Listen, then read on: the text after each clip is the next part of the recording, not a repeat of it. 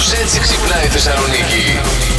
Τι λέει ο Παντελής, άνοιξε το λίγο. Κάτι λέει εδώ. Κάτι για επέτειο, Προς ευχηθείτε λέει. για μένα λέει. Είχαμε Α. επέτειο το Σάββατο και έχασα την βέρα μου. Πλάκα κάνεις. Ακόμα το πληρώνω, λέει ρε παιδιά. Την Κυριακή ήταν το Αγίου Φανουρίου. Έπρεπε να κάνει μια φανουρόπιτα. Άμα δεν το ήξερε. Κάνε τώρα μία. προφανώς. Θα σου το Πιάνει κάνει. ακόμα. 40 μέρες κρατάει η γιορτή. Θεά αυτή η Ράνια Τζίμα, η οποία δίνει ένα ρεπορτάζ για την ακρίβεια στο σούπερ μάρκετ, για το καλάθι του νοικοκυριού και όλα Ναι. αυτά.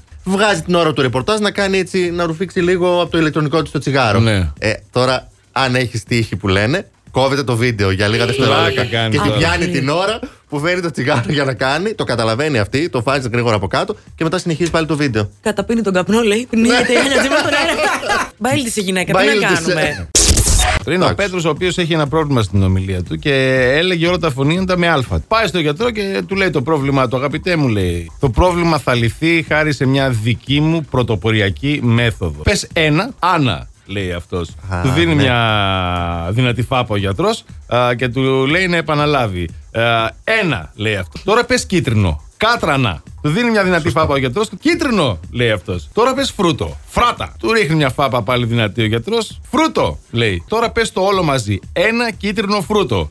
Άνα κάτρανα φράτα. Πες μου ένα κίτρινο φρούτο.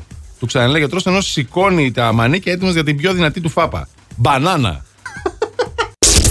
Last Morning Show. Κάθε πρωί στις 7.